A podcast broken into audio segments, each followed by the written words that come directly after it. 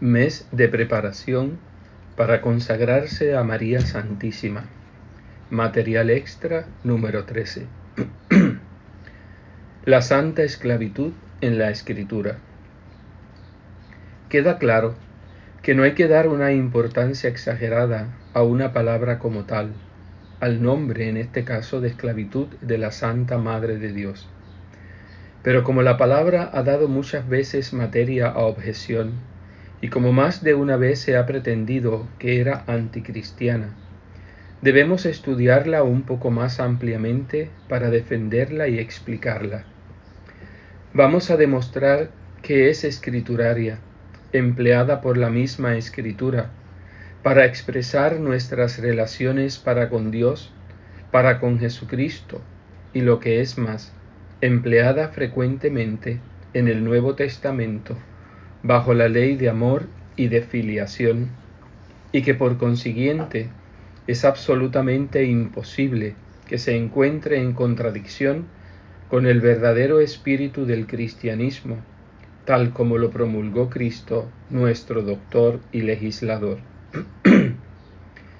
Es indudable que los apóstoles tenían el espíritu auténtico querido por Cristo. Pues bien, ellos no titubean en proclamarse esclavos de Dios, esclavos de Cristo, sirviéndose para ello de la palabra griega dulos, que a menudo no puede tener otro significado. San Pedro nos llama esclavos de Cristo en un pasaje que se dirige formalmente a los hombres libres.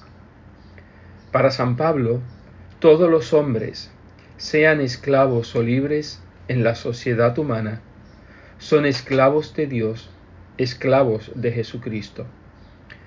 Los apóstoles se llaman a sí mismos esclavos de Jesucristo y por lo tanto no consideran este título y apelación como por debajo de su dignidad de hijos de Dios y de enviados de Jesucristo.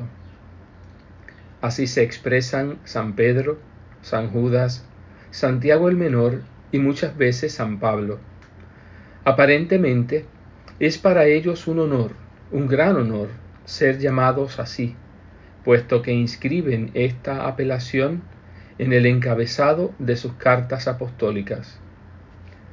Nuestra Madre misma no retrocede ante esa denominación.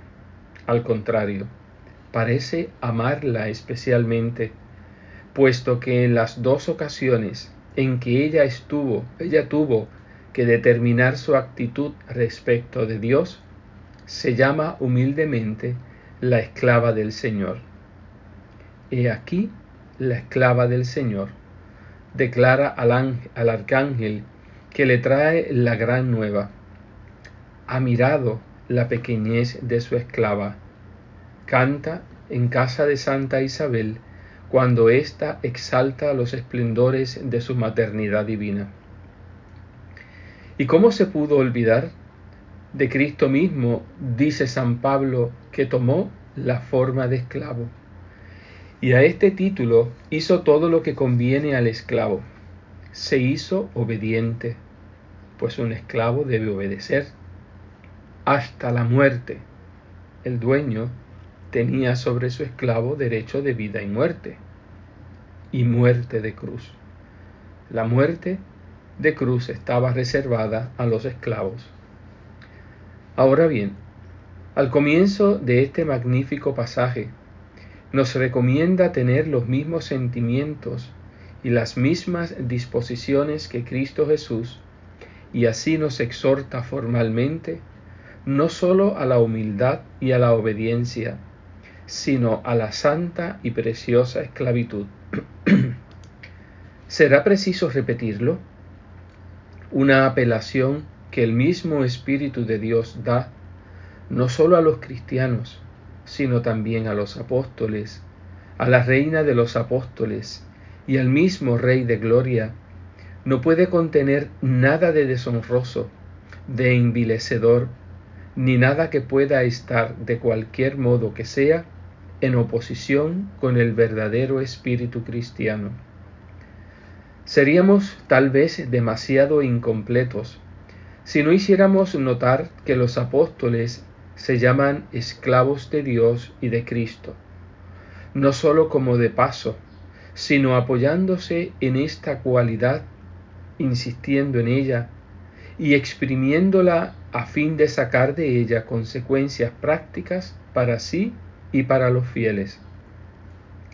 Es evidente que un esclavo debe vivir para su Señor y para Él solo.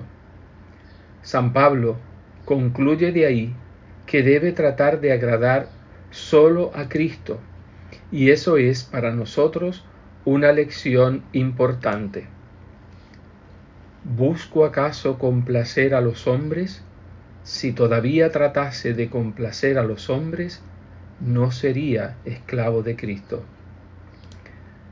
En otra parte, vuelve sobre el mismo pensamiento.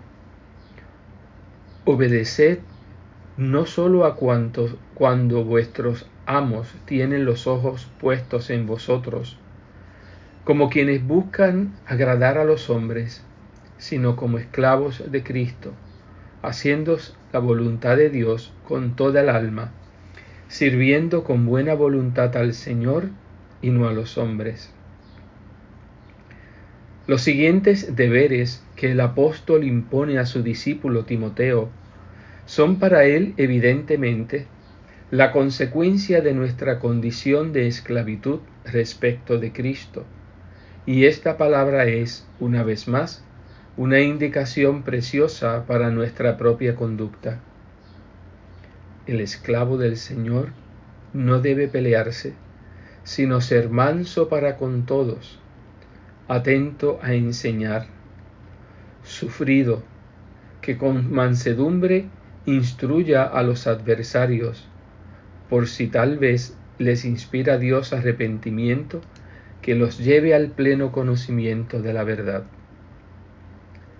Hay textos de la Escritura, es cierto, que parecen excluir para los cristianos esta denominación de esclavo, y que estarían por tanto en oposición con los pasajes que acabamos de citar. Pero si se los estudia en el contexto en que están situados, es fácil resolver las objeciones que parecen plantear.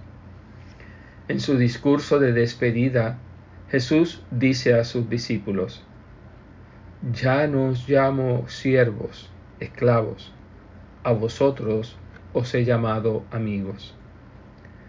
Estas palabras no pueden querer decir que Jesús condena de ahora en adelante esta denominación.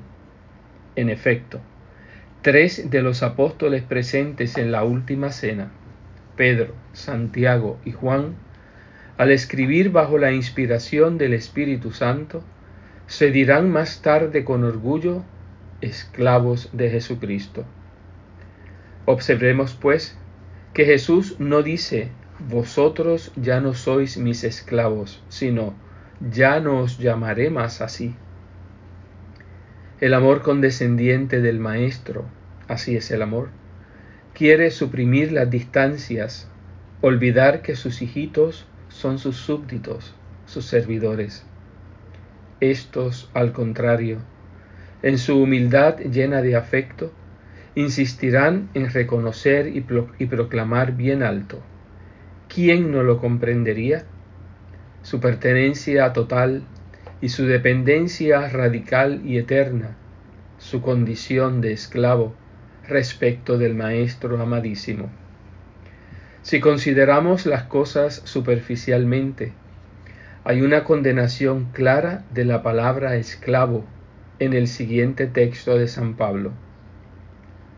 Pues sois hijos, envió Dios desde el cielo de cabecí a nuestros corazones el espíritu de su Hijo, el cual clama, Abba, Padre, de manera que ya no eres esclavo, sino hijo. Sin duda alguna, ante todo, somos hijos de Dios y de la bienaventurada Virgen María. Pero esta filiación, como luego explicaremos más a fondo, no contradice nuestra condición de esclavos voluntarios y de amor de Dios, de Cristo y de su Divina Madre. Por lo que se refiere al texto que se nos objeta, notemos primero que no podría tratarse de la condenación de toda esclavitud espiritual, de nuestra servidumbre esencial respecto de Dios y de Cristo. El apóstol se contradiría claramente y en la misma epístola, pues en esa misma carta a los Gálatas se llama esclavo de Cristo y deduce de ello consecuencias prácticas. ¿Cuál es pues su verdadero pensamiento? Reléase atentamente todo el capítulo y se dejará ver fácilmente. San Pablo compara la humanidad a un hijo, por lo tanto heredero, que al principio, por ser aún niño, se encuentra bajo tutela y difiere muy poco de un servidor o de un esclavo. Pero ese niño se hará grande, alcanzará la mayoría de edad y podrá entonces hacer valer todos sus derechos de hijo. De modo semejante, la humanidad es hija de Dios, pero primero fue colocada por Dios bajo la tutela de la antigua ley, obligada a las numerosas y difíciles prescripciones de la ley mosaica. fue una especie de esclavitud de la que la humanidad debía ser liberada por el Hijo encarnado de Dios, cuando llegase la plenitud de los tiempos. Por eso, la esclavitud que excluye aquí San Pablo y que es incompatible con la libertad de los hijos de Dios, es la sujeción a las numerosas y minuciosas prescripciones y a los principios elementales de moralidad de la antigua ley. Esta esclavitud no conviene ya a los hijos de Dios, desde el momento en que se han hecho grandes al vivir bajo la nueva ley. Como se puede ver, no se trata aquí de la esclavitud en el sentido de dependencia absoluta y eterna respecto de Dios, tal como lo entendemos nosotros, tal como lo entiende el mismo San Pablo cuando se proclama esclavo de Dios y de su Cristo. En la epístola a los romanos, hay un texto parecido, pero tan fácil de explicar como el primero. Cuantos son llevados por el Espíritu de Dios, estos son hijos de Dios, porque no recibisteis espíritu de esclavitud para reincidir de nuevo en el temor. Antes recibisteis espíritu de filiación adoptiva, con el cual clamamos, Abba, Padre. Ante todo, se impone la misma observación que antes. Es imposible que San Pablo condene aquí la esclavitud en el sentido de dependencia total y definitiva de Dios, porque él mismo, en esta misma epístola, se ha proclamado esclavo de Cristo y llama luego a los fieles esclavos de Dios. El espíritu de esclavitud, excluido aquí por San Pablo, es, como él mismo lo dice formalmente, el espíritu de servidumbre en el temor, esto es, el temor servil, incompatible con el espíritu de la filiación divina. La santa esclavitud de Cristo en María, tal como nosotros la practicamos, no conduce de ningún modo a este temor servil, sino que, al contrario, libra totalmente de él como lo afirma Montfort y la experiencia lo demuestra, y conduce al alma al amor más filial y confiado a Dios y a María. En una de esas páginas profundas y maravillosamente hermosas, cuyo secreto tiene San Pablo y que se puede meditar durante días enteros, el apóstol nos entrega su pensamiento sobre la libertad y la esclavitud espirituales y nos indica a qué esclavitud debemos renunciar y a qué esclavitud estamos rigurosamente obligados. Le escribe a los gallardos romanos. ¿No sabéis que cuando os entregáis a uno como esclavos para obediencia, esclavos quedáis de aquel a quien obedecéis, ya sea del pecado para muerte, ya de la obediencia para justicia? Pero gracias a Dios de que habiendo sido esclavos del pecado, obedecisteis de corazón aquella forma de doctrina a la cual fuisteis entregados y liberados del pecado, fuisteis esclavizados a la justicia. En efecto, como entregasteis vuestros miembros como esclavos a la impureza y a la iniquidad para la iniquidad, así ahora entregad vuestros miembros como esclavos a la justicia para la santidad. Pues cuando erais esclavos del pecado, erais libres respecto de la justicia. ¿Qué fruto pues lograsteis entonces? Cosas son de ahora, cosas son de que ahora os ruborizáis, ya que el paradero de ellas es la muerte.